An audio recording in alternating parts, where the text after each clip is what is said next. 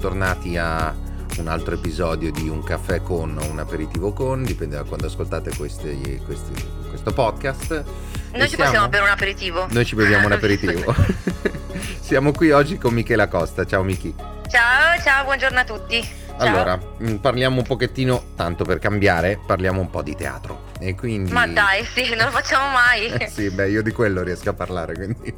Eh, parliamo un po' di teatro, eh, parliamo, iniziamo dal principio come spesso faccio su queste registrazioni. Quando è iniziato l'amore di Michela per il teatro? Um, allora, lo so che probabilmente la metà dei miei colleghi, anche perché ho ascoltato le altre registrazioni, ha risposto la stessa cosa, però in realtà da, sé, da subito, nel senso che io, guarda, ti racconto questa cosa, il primo episodio della mia vita con il teatro è stato che io avevo, io abitavo a Roma e avevo un'amica che abitava a Castel de Ceveri, che è un comprensorio di case che è in campagna lì a Roma, e noi pattinavamo sempre sul grande vialone di questo comprensorio perché era protetto. Un giorno scopro che un insegnante dell'Accademia Nazionale d'Arte Drammatica, ex in pensione, abitava proprio lì. E io ad anni 8 sono, ho costretto questa mia amica a venire con me a suonare a questa signora dicendo che assolutamente noi volevamo fare teatro. Questa mia amica, peraltro, non ne sapeva niente, per cui mi guardava come per dire cosa stai dicendo. E ho scongiurato questa signora di farci delle lezioni di teatro. Lei mi ha detto: Va bene, io te le faccio se trovi un gruppetto di almeno 6-7 bambini, bambine. E quindi io sono andata porta a porta. Poi nei giorni successivi anche un po' con l'aiuto della mamma di questa mia amica e abbiamo raccolto un gruppetto e così ho fatto il mio primo corso. Ecco, quindi è iniziata così. Straordinario il fatto che, mm, dovete sapere che io e Miki ci conosciamo da tantissimi anni, straordinario il fatto che anche a otto anni eri già intraprendente. Una rompicoglioni. sì, io sì, proprio di mio così, esatto.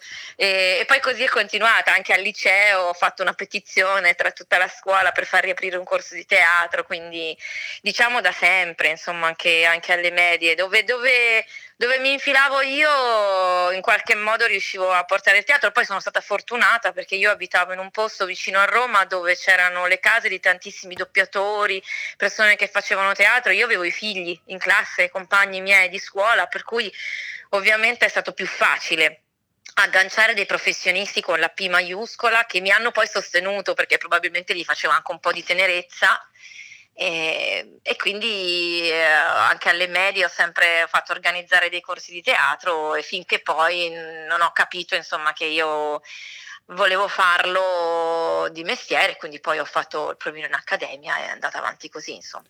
E accademia dove? Allora, io eh, ho fatto l'accademia di Garinei a Roma perché io avevo bisogno di lavorare, quindi non potevo in quel momento permettermi di fare un'accademia che durasse otto ore al giorno. E quindi c'è questa accademia che all'epoca era diretta da Enzo Garinei che si chiama Ribalto, ho iniziato così, erano cinque ore al giorno poi si facevano tutte le materie, avevamo anche degli insegnanti dell'Accademia Nazionale Arte Drammatica, c'era Francesca Gatto, Francesco Anzalone, eh, Cinzia Litto che adesso è l'insegnante di dizione e eh, espressività vocale della, dell'Accademia Nazionale Arte Drammatica, per cui eh, ho cominciato lì a fare questa accademia. Poi sono, ho deciso che dovevo andare via da Roma perché a me l'ambiente teatrale romano non ha mai entusiasmato, spero di poterlo dire, lo posso dire? E come no? Eh, noi dobbiamo essere e... No, perché non vorrei magari demotivare se qualcuno di Roma che ascolta. In qualsiasi caso ho fatto, poi mi sono trasferita a Milano dove sempre dovendo lavorare ho cercato una scuola che mi potesse permettere di farlo, uh, poi mi avevano parlato del centro teatro attivo perché a Roma avevo conosciuto una ragazza che aveva fatto il centro teatro attivo, quindi sono arrivata al CTA, ho fatto il provino, ho fatto l'accademia professionale e poi ho cominciato a lavorare con loro. A Roma avevo già fatto delle cose di spettacoli, in particolare di spettacoli de- per bambini, ecco, guarda che gancio, eh? Che Eccola là, mamma eh, mia. Eccola là. e quindi... Ecco e quindi sì, insomma, tu appunto avevi fatto questo inizio di, di, questo spettacolo per bambini. È, è, lì che è iniziato il tuo interesse verso, lo, verso il teatro per i ragazzi? Mm, Non lo so, ti devo dire la verità, nel senso che quando io ho fatto l'Accademia di Garinei eh, avevamo la fortuna di avere questa, questo contatto con questo posto che si chiama Castello di Lunghezza, il fantastico mondo del fantastico, che è un posto dove ha, ci sono una serie di postazioni e ci sono delle piccole scene mm, per, mm, prese da, vari, mm, da varie storie, eh, quindi servono tantissimi attori. Quindi per noi era proprio la prima esperienza e quindi tutto tutto era meraviglioso. E poi nel frattempo io per mantenermi ho cominciato a fare la babysitter, cosa che non pensavo che avrei mai fatto, perché non pensavo di avere questo, questo gancio con i bimbi e invece forse è stato più facendo la babysitter, perché io facevo la babysitter a questa bambina, mi ricordo che le leggevo delle storie per infinite ore che facevamo giochi di ruolo per infinite ore e, ehm, e quindi lì ho capito che, che, mi piaceva parlare e stare con loro. Poi mi sono trasferita a Milano e sono entrata di nuovo un po' nel loop del... Um, voglio fare l'attrice e quindi aspetta, cerco tutti i provini del mondo. Ho fatto, ho fatto la mia accademia, mi sono diplomata, poi ho fatto un sacco di seminari e poi è un po' arrivata per caso questa cosa, nel senso che poi ho conosciuto delle persone che lo facevano, ho cominciato a lavorare come attrice eh, con loro, però il, momento vero, il momento vero in cui ho capito che lo volevo fare, eh, adesso ti racconto una cosa molto molto personale. È stato un momento molto difficile perché nel 2011 è scomparsa una mia cara amica attrice Sonia Bonacina. Ci ricordiamo e...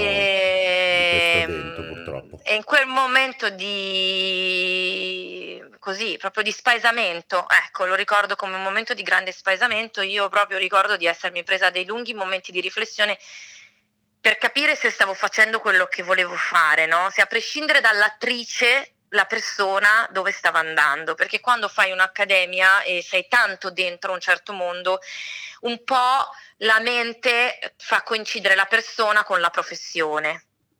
E, e, quindi io stavo, mi sono resa conto a un certo punto che stavo inseguendo un modo di fare teatro che era il modo di fare teatro, che qualcuno mi diceva che doveva essere fatto così, ma in realtà non, era, non, corrispondeva profondamente alla mia persona, infatti io non riuscivo a staccarmi da certi contesti perché io avevo la fortuna di aver iniziato a insegnare al centro teatro attivo ai bambini, avevo dei gruppi meravigliosi e mi davo tantissimo. E quindi io poi facevo fatica a pensare di andare a fare dei provini per stare via magari due o tre mesi, all'epoca ancora qualche mese di tournée si riusciva a farlo in contesti un po' importanti, un po' alti, però io proprio non riuscivo a pensare di fare questo, ci provavo, magari andava anche bene il provino, però poi non andava, cioè c'era qualcosa che mi bloccava sempre.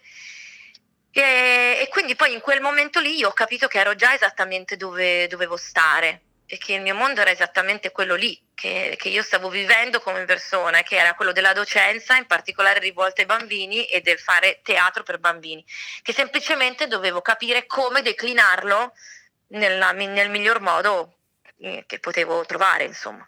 Allora, diciamo, Quindi in realtà l'ho capito lì. Diciamo che allora, per, cre- creiamo questo contesto immaginario nel quale abbiamo un attore o un'attrice che ci stanno ascoltando, questo episodio, che nutrono come te questo, questa passione, questa piccola voce all'interno della propria mente che dice ma forse io voglio fare questo, cioè il teatro per i ragazzi. Come si fa teatro per ragazzi? E con i ragazzi? Co- com- come si fa il teatro per gli adulti, anzi dovrebbe essere fatto giusto, come si fa il teatro giusto. per gli adulti, nel senso che innanzitutto viene da dire che le persone che hanno questa voce dentro devono dare proprio dignità a questa cosa, perché purtroppo molto spesso il teatro per i bambini o per i ragazzi in questo paese non ha la stessa dignità del teatro per adulti e quindi un giovane attore che vuole, vuole fare quella cosa pensa poi di precludersi dei contesti più alti. Forse ha anche ragione, perché un po' è vero che se fai teatro per ragazzi poi fai teatro per ragazzi però è anche vero che, che, è meraviglioso e che si può fare teatro per ragazzi molto bene, che esistono delle realtà molto interessanti, ci sono tantissimi festival importanti, segnali, esiste il Teatro del Burato, esiste anche una realtà che è il Teatro Stabile di Bolzano che ha da anni, noi abbiamo avuto la fortuna di essere selezionati per farla, una tournée a livello, cioè, chiama compagnie da tutta Italia e loro propongono spettacoli gratuiti per i bambini eh, in praticamente eh, in tutto l'Alto Adige.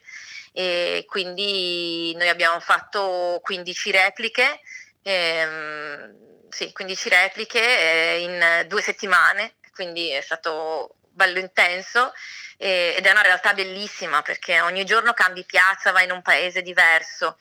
E la cosa che mi viene da dire è che il teatro per ragazzi richiede due, due mh, accortezze che forse il teatro per adulti richiede meno.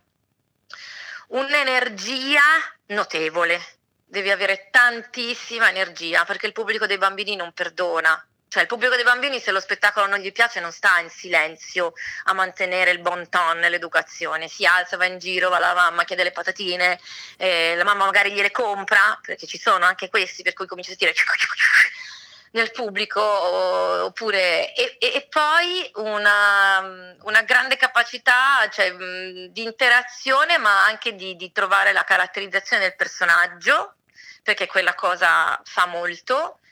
E però bisogna riuscire a pensare al teatro per ragazzi con gli stessi criteri con cui si pensa a uno spettacolo di teatro per adulti, cioè nel momento in cui io voglio produrre uno spettacolo io devo circondarmi di tutte le professionalità che circondano uno spettacolo, quindi da eventualmente non dovesse essere un testo già edito, un autore o drammaturgo con cui poter lavorare anche in sala, eh, una, una scenografa, una costumista, il consulto di un light designer, un sound designer, questo se vogliamo riuscire a fare in modo che il teatro per bambini abbia la qualità che gli si deve, che gli deve essere riconosciuta e da, dico riconosciuta perché poi purtroppo trovare i soldi per produrre uno spettacolo di teatro per bambini con tutti i crismi non è facile, no? Perché non ha il giro e il guadagno di uno spettacolo per adulti e quindi bisogna Ecco, un altro requisito è bisogna avere tanta volontà e tanta forza e tanta voglia di, di, di, di parlare ai bambini.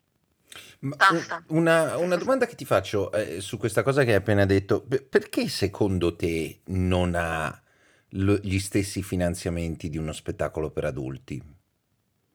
Perché non ha gli stessi guadagni non ha gli stessi Questa guadagni. è la risposta commerciale. È perché tu uno spettacolo per bambini, tieni conto che in percentuale i bambini sono una percentuale di pubblico che è molto più bassa rispetto a un pubblico di adulti, se non altro per fattore numerico, ok? Eh, ha degli anni che sono limitati perché tu, cioè i bambini sono bambini dai, che ne so, appunto dai 5, cioè dai 4, perché cominciano a venire al teatro a 4-5 anni, fino a, ai ragazzi delle medie, più o meno, ok? Poi crescono e quindi quindi ci deve essere un turnover costante, mentre gli adulti sono adulti per un numero di anni, questo è un ragionamento totalmente personale ovviamente, eh, però... E poi quello che io vedo nella mia, nella mia, esperienza è che appunto se tu vuoi vendere uno spettacolo per bambini mh, mm, a una cifra che è sopra i 1000 euro, fai fatica. Fai fatica perché ci possono fare solo una replica. Tu non vedrai difficilmente vedi uno spettacolo per bambini che sta su una settimana anzi direi che non lo vedi proprio. Di solito gli spettacoli per bambini, se ti va bene, come è successo a me quando sono andata a Bolzano, fai le scolastiche. E allora vabbè, ma se no fai i weekend. E quindi capisci che il numero proprio di repliche non è così su, non è, non è su, e poi i costi dei biglietti sono un terzo, perché fai conto che uno spettacolo per bambini ha un biglietto che più o meno viaggia dai 6-7 euro ai 15 quando è tanto e se lo possono permettere solo alcuni teatri che hanno il nome del teatro più che magari quello della compagnia. Quindi ehm, è, difficile, è difficile raccogliere dei soldi e non hai, hai un pubblico molto, molto selezionato, quindi è difficile trovare gli sponsor, cioè è più difficile certo. molto più difficile. No, no, questo, questo, questo lo capisco. E, e, creare quella cosa che tu dicevi, cioè le scolastiche, cioè avere un, um, un audience programmato, no? Cioè io mi ricordo da piccolino che si andava a teatro, no? Eh, la scuola ci portava a teatro e eravamo 30-40 persone a teatro. E, ehm, quali sono le complessità di creare questo aggancio, diciamo? Eh, innanzitutto la concorrenza altissima, nel senso che ci sono un sacco di compagnie che fanno anche le scolastiche, guarda e colla. eh, però fanno una cosa molto specifica, eh, per cui hanno anche lavorato miliardi di anni e quindi comunque hanno una storia e hanno un nome. C'è il Teatro Trebbo a Milano, che è una realtà molto carina, eh, che, che vive di scolastiche per i bambini, ma sono realtà che hanno storie di veramente 20-30 anni, eh, perché Trebbo è partito con il papà di Giulio che adesso è quello che lo gestisce, per cui per una real- io ti parlo per esempio la mia realtà che è un'associazione che compie a luglio 5 anni, eh, creare la scolastica e riuscire a farsi spazio in un teatro è il lavoro, io sto co- forse cominciando, intanto tr- cioè trovare una scolastica anche lì significa che comunque quante date puoi fare, non è che ti ci viene tutta a Milano, tu pensa a Milano. Allora, intanto i bambini di Milano vanno a Milano, i bambini di Varese vanno a Varese, quindi in ogni zona c'è un suo, no? Eh, cioè, c'è già il suo, ognuno ha il suo, il suo business, un po' mi viene da chiamarlo. Poi ah, su Milano ci sono i quartieri, quindi se anche tu vai in un teatro e fai, eh, che ne so, eh, tre repliche eh, per le scuole del quartiere è già tantissimo capito? Quindi magari tu da piccolo non lo sapevi, però andavi a vedere una delle tre repliche. Anch'io da piccola mi ricordo che a Roma mi portavano a vedere, specialmente al liceo, alle medie, degli spettacoli, però non ho idea di quante fossero le repliche che questi poveracci facevano, probabilmente erano poche anche allora. Certo. Perché poi la scuola cerca sempre il teatro vicino, soprattutto se sono bambini, poi ci sono le fidelizzazioni. Io per esempio lavoro in una scuola che eh, nei palazzi dell'umanitaria, eh, Port, vicino a Porto Romana, è chiaro che per loro è più semplice andare a Carcano. Ovvio, sono, sono lì dietro e quindi eh, certamente. Esatto. Certo. E certo, questo sì. giustamente, la, la mobilità è, una, è, un concetto molto, molto chiaro. Da, da, da dove si parte quando si fa uno spettacolo per bambini? Per ragazzi anche? Ma mi verrebbe da dire se si ha la fortuna, da che punto di vista? Dell'attore o del regista? Diciamo, diciamo dal punto di vista, tu onestamente da, da, come la, da, come lo so, da come me l'hai raccontata anche quando abbiamo parlato in altre occasioni, eh, tu fai un po' tutto, cioè nel senso che metti insieme anche la gente, oltre a fare l'attrice, sì. fai anche la regista, fai anche la produzione. Quindi mi chiedo da, da, da, da quale, quale, idea parte uno spettacolo per i ragazzi? Uh, ci sono due, possono essere due punti di vista che anch'io sto sperimentando, eh, perché comunque parte mh, mm, o dalla relazione o da una, da una relazione, adesso ti faccio un esempio pratico, oppure da un forte desiderio di raccontare una storia eh, oppure da una richiesta che arriva da fuori. Ti, faccio, ti, parlo proprio in maniera molto concreta perché poi certo, penso che eh, certo. se non sbaglio queste, queste, chiacchierate servono per ragazzi che fanno le accademie. Io sì. credo che ai ragazzi che fanno le accademie bisogna raccontare com'è veramente il mestiere fuori, quindi andare Io proprio nel concreto d'accordo. perché poi bisogna portarci a casa la pagnotta. Quindi questi tre casi io ho vissuto. Il primo caso è stato che io avevo appena messo su l'associazione, a un certo punto una delle scuole dove lavoravo come docente mi ha detto ma che bello avete, che spettacolo avete, ci piacerebbe avere un vostro spettacolo, noi in realtà non avevamo ancora nulla. E quindi io e il musicista con cui lavoravo all'epoca ci siamo seduti a un tavolo e abbiamo detto quali sono le storie che ti piacciono, quali sono le storie che piacciono a te. E alla fine lui ha tirato fuori una storia che piaceva a lui, che erano i viaggi di Gulliver e io ho detto, bah, me lo riguardo. Sono andata a rileggermi il testo e ho, ho, mi piaceva, ho trovato dentro delle cose interessanti da dire ai bambini, perché poi lo step successivo deve essere, ok, questa storia mi piace, che cosa ho da dire con questa storia? Questo dovrebbe essere il presupposto un po' del teatro, ma soprattutto che cosa ho da dire che possa riguardare la gente che mi ascolta, perché se gli devo raccontare una roba mia, anche no dal mio punto di vista, eh? sempre dal certo, mio punto di vista. Certo, io sono d'accordo. Quindi ho trovato dentro delle cose che mi interessava dire ai bambini, ho deciso che però volevo declinarle in un altro modo, quindi in qualche modo ho riadattato, ho riscritto praticamente la storia, perché in quel momento mi è venuto così e, e l'abbiamo, Marco ha scritto le musiche e, e, l'abbiamo portato ed è lo spettacolo che infatti poi abbiamo portato a Bolzano. Adesso invece quello che mi sta succedendo è che ho cominciato a lavorare con una ragazza che ho scoperto che hai conosciuto poco tempo fa, che è Marica Pensa, sì, che in realtà io conosco da un sacco di tempo, l'ho coinvolta in tante attività laboratoriali dell'associazione, abbiamo deciso facciamo uno spettacolo insieme, noi avevamo ehm, già fatto degli spettacoli insieme, ma non avevamo mai fatto qualcosa di nostro. E lei mi ha detto sì, eh, siamo partiti da un'idea e perché, perché, lavorando insieme ti confronti tanto, lei ha, che per fortuna ha la capacità di scrivere molto più di me, perché io ecco, posso, capa- posso, fare un adattamento ma non so scrivere, per questo dico che poi è importante avere veramente le persone che sanno fare i mestieri giusti. Ha scritto una storia e, e quindi adesso è questo. E la terza esperienza, adesso questo è lo spettacolo su cui ci stiamo confrontando. La terza esperienza, che invece è uno spettacolo su cui sto facendo un po' più fatica a partire con la produzione, è che io avevo tanto desiderio, avendo ra- lavorato con i ragazzi delle medie, e ho tanto desiderio di raccontare ai ragazzi la guerra. Per una serie di motivi che adesso non ti sto elencare perché sennò diventa veramente un pippotto assurdo. E allora ho contattato un autore a cui ho chiesto di partire, di scrivermi un testo. Abbiamo fatto più di una chiacchierata profonda perché lui aveva bisogno di capire che cosa io volevo raccontare esattamente ai bambini. Perché anche lì, no? Cioè il punto è sempre, ma tu che cosa vuoi dire? Qual è la tua urgenza? Serena Sinigaglia mi ha insegnato questa parola, no? Qual è la tua urgenza?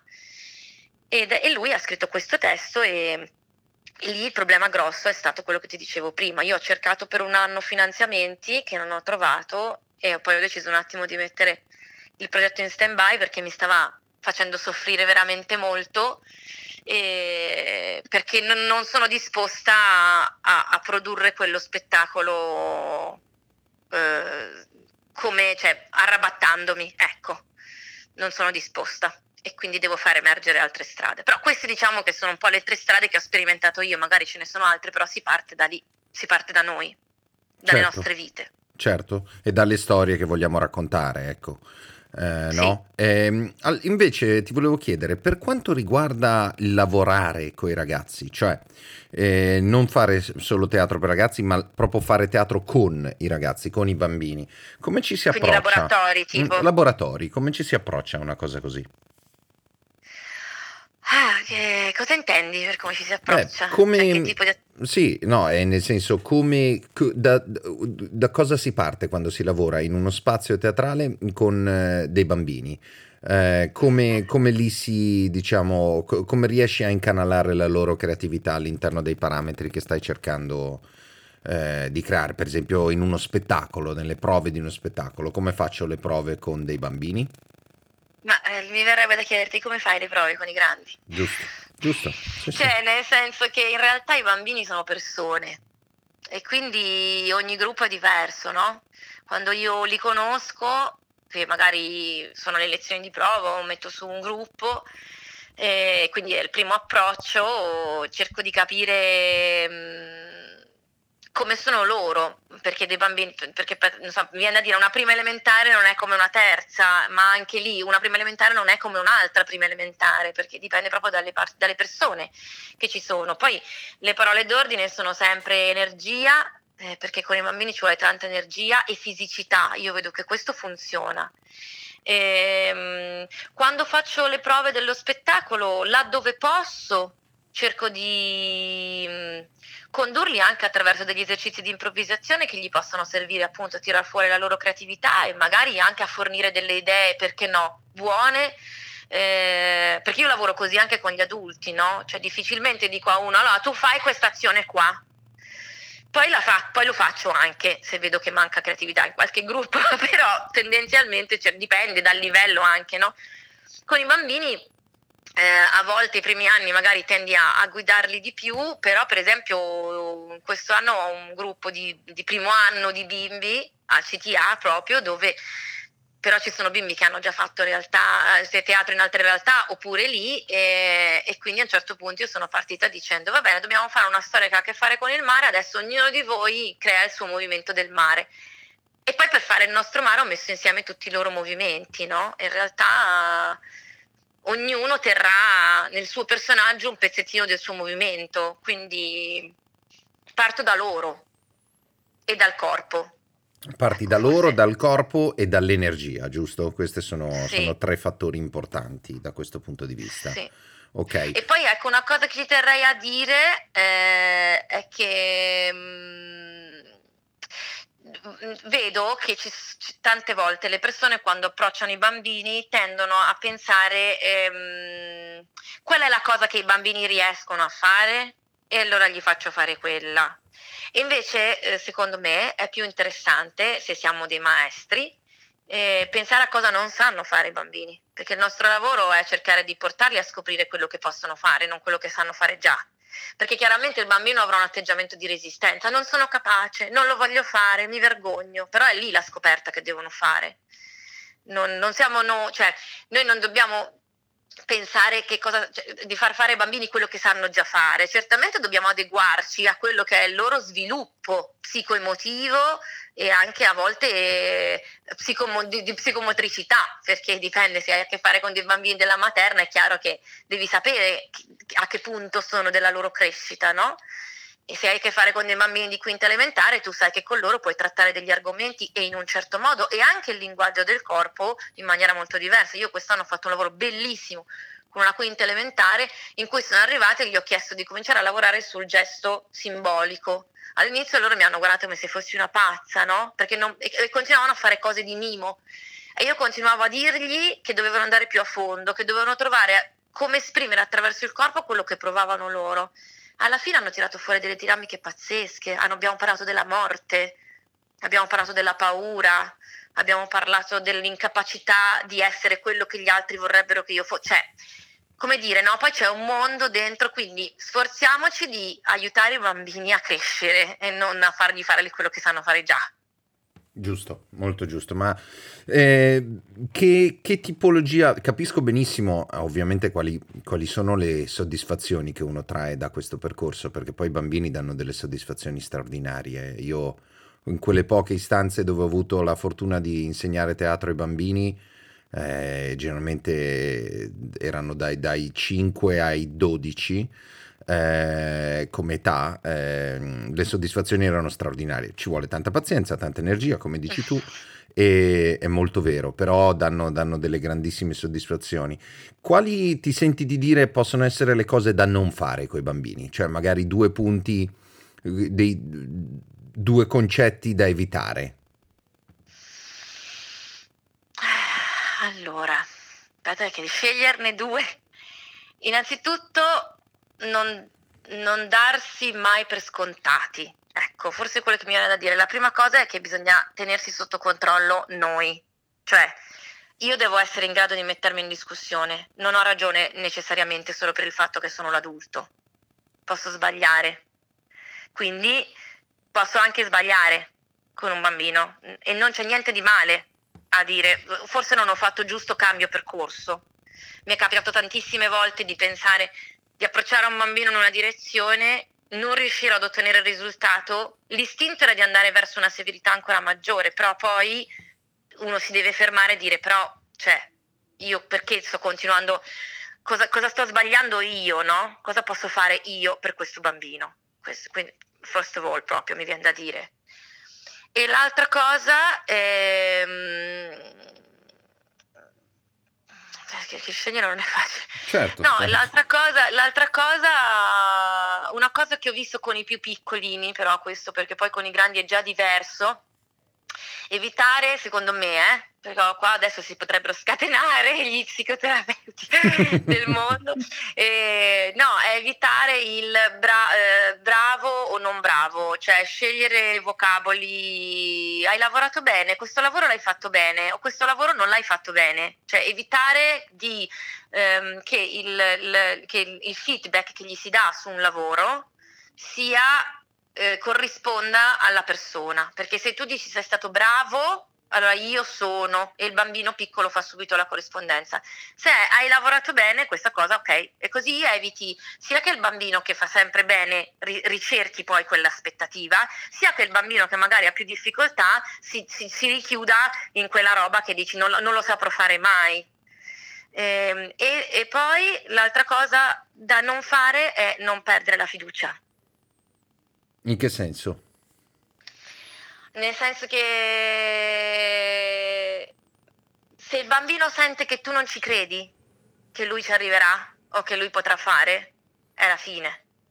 Quindi dobbiamo rimandare fiducia. Va bene, non è oggi, sarà domani, non sarà questa cosa, sarà un'altra. Non è un problema, no? non, non, non, non importa. Come la, come la puoi fare tu?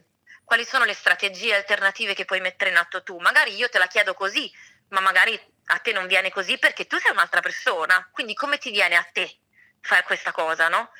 Eh, a volte a me capita proprio di, di, di, fare questi discorsi, proprio per evitare di creare della disistima e invece andare a, ad aiutare quella che può essere l'autostima. Quindi ok, io ti sto chiedendo questa cosa, il fatto che non ti venga, tanto per cominciare, visto che stiamo parlando di teatro, non è, non è, detto che non ti venga perché tu sei sbagliato, non sei capace, magari non ti viene perché a, a me non mi viene la ruota, pazienza, mi viene un'altra cosa, tanto per cominciare, e racconto anche le mie esperienze ai bambini. E quindi avere questo tipo di fiducia, questo, questo tipo di fiducia in loro, nel fatto che loro possono, sono, sono, sono perfettamente dotati, non so come dire, di fare le cose. Bisogna capire che cosa vogliamo vedere noi l'occhio che dobbiamo pulire è il nostro.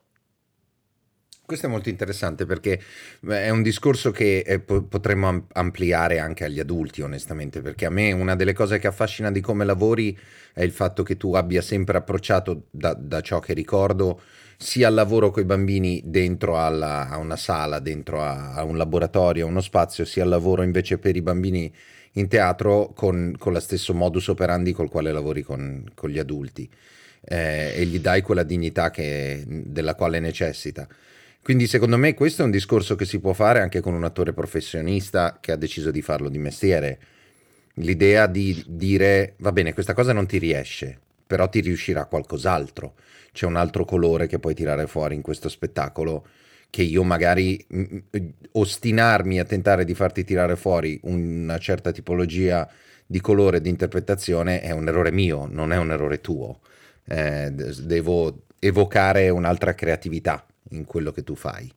Eh, questo, questo, è un concetto molto interessante, secondo me, che, che tu hai espresso sì, molto bene. Con l'attore professionista eh, in realtà entra il concetto della regia, quindi dipende se sto insegnando o se sto facendo uno spettacolo, nel senso che se sto facendo uno spettacolo è giusto che io regista cerchi eh, quello che, che, io desidero tirar fuori no? da quello spettacolo, quell'immagine, quella cosa. Non è detto che però il modo in cui io cerco di tirarla fuori sia il modo giusto per l'attore che ho di fronte. È vero. Sì. Così come non è detto che magari quell'immagine che ho io sia la più figa del mondo, magari lavorando con quell'attore invece riesco a tirare fuori un'immagine ancora più bella. L'importante è che io abbia chiara la regia, eh, se io ho chiara una strada, poi io credo, eh, perché poi anch'io non è che come regista ho fatto ancora tante esperienze, però io penso che, che poi la, la, la strada della, della, collaborazione, dell'incontrarsi a metà strada, dell'unire, ecco, quindi dell'amplificare eh, le creatività sia sempre più interessante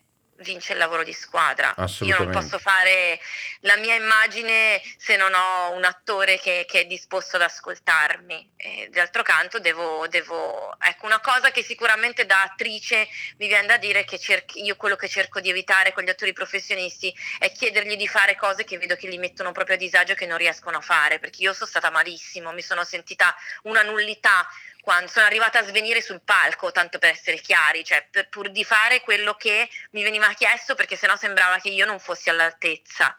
E questo è un pericolo enorme a cui sono, secondo me, eh, che corrono gli attori, i giovani attori, perché, perché veramente spesso accade, almeno a me è accaduto poi non so se era karma mio, però mi è accaduto ed è una cosa che cerco di non fare, nel senso che va bene, ok, io però voglio lavorare con te e tu puoi avere questo limite, ma io continuo a voler lavorare con te e quindi come posso fare per certo. lavorare con te? Come faccio a strutturare il mio lavoro lav- in base alla persona che ho davanti? Sì, perché solo. poi alla fine anche gli attori più bravi, quelli che riescono a fare tutto, comunque è sempre un po'. Io penso e immagino, eh, perché non ho avuto la, magari la fortuna di assistere a tante prove di super attori professionisti, però quando mi è capitato ho visto che in realtà è un percorso comunque che fanno insieme il regista e l'attore, che ci sono gli scazzi sempre comunque, che ci sono i momenti di difficoltà, perché lavoriamo con la materia umana e la materia umana è delicata. Assolutamente, e, e poi andiamo a a interpretare una storia utilizzando quella che è la nostra materia umana, il nostro fisico, il nostro, la nostra psiche, no? in qualsiasi metodologia tu voglia applicare. Quindi comunque stiamo andando a manipolare dei concetti complessi e, e, e fragili, eh, quindi bisogna avere una grande pazienza, senza dubbio, eh, e bisogna, bisogna, essere molto flessibili, come giustamente dicevi tu. Um, io per, per concludere sto chiedendo un po' a tutti, forse questo l'hai già sentito nelle altre registrazioni, sei andata a sbirciare magari, sto, sto chiedendo a tutti, visto che siamo in quarantena, eh, di ecco. consigliare, eccola lì, eccola, eh, sapevo io, di consigliare un libro e un film. Quali sono il libro e il film che ci consigli? Le, possono anche essere per adulti o devo essere per bambini? Ma no, ma possono essere, no, possono essere due, possono essere quello che vuoi, assolutamente. Uh, allora, il libro che consiglio è La bellezza delle cose fragili. Devo farmi controllare che il titolo corrisponda. Sì. E perché è un libro che mi è piaciuto molto e a istinto mi è venuto in mente quello, adesso sto guardando confusamente nella libreria, non so se lo riesco a beccare, comunque dovrebbe sì, titolarsi così, La bellezza delle cose fragili. Ehm, però se mi distraggo poi, La bellezza delle cose fragili, sì, ed è di, ti dico anche l'autrice, sì. Taie Selasi. Uh-huh. È molto bello. Ehm, invece il film... Eh, mm, aspetta, scusami perché sono distratta e sto pensando... Eh, ma... Eh, non lo so, forse allora visto il libro così direi una cosa più amena eh, che potrebbe essere la verità è che non gli piace abbastanza.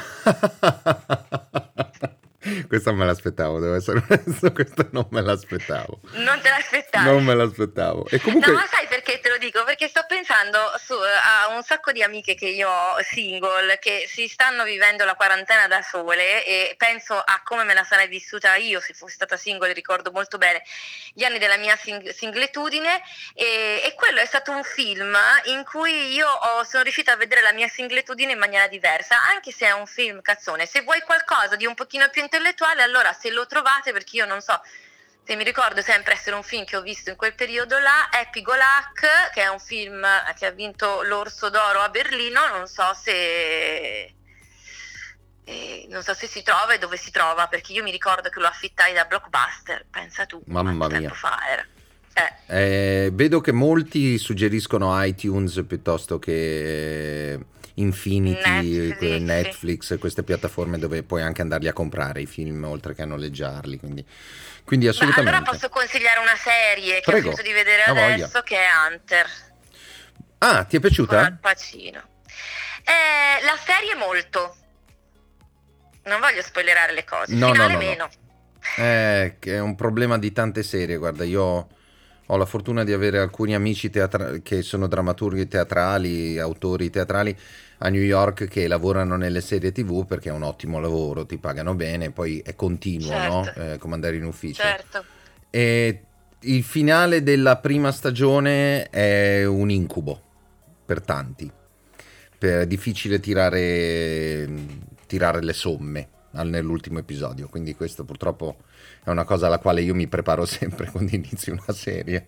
Penso sempre, ah, ecco. oh mamma. Io invece che non sono molto avvezza alle serie, perché lavorando comunque in realtà molto alla sera, veramente da quando ho cominciato a lavorare di più alla sera, e, e, anche tanto nei weekend non è che guardi tantissime cose e quando guardo cose devo ammettere che guardo proprio cioè, mi sono vista tutto Orange is the New Black certo, certo, cose certo, così certo.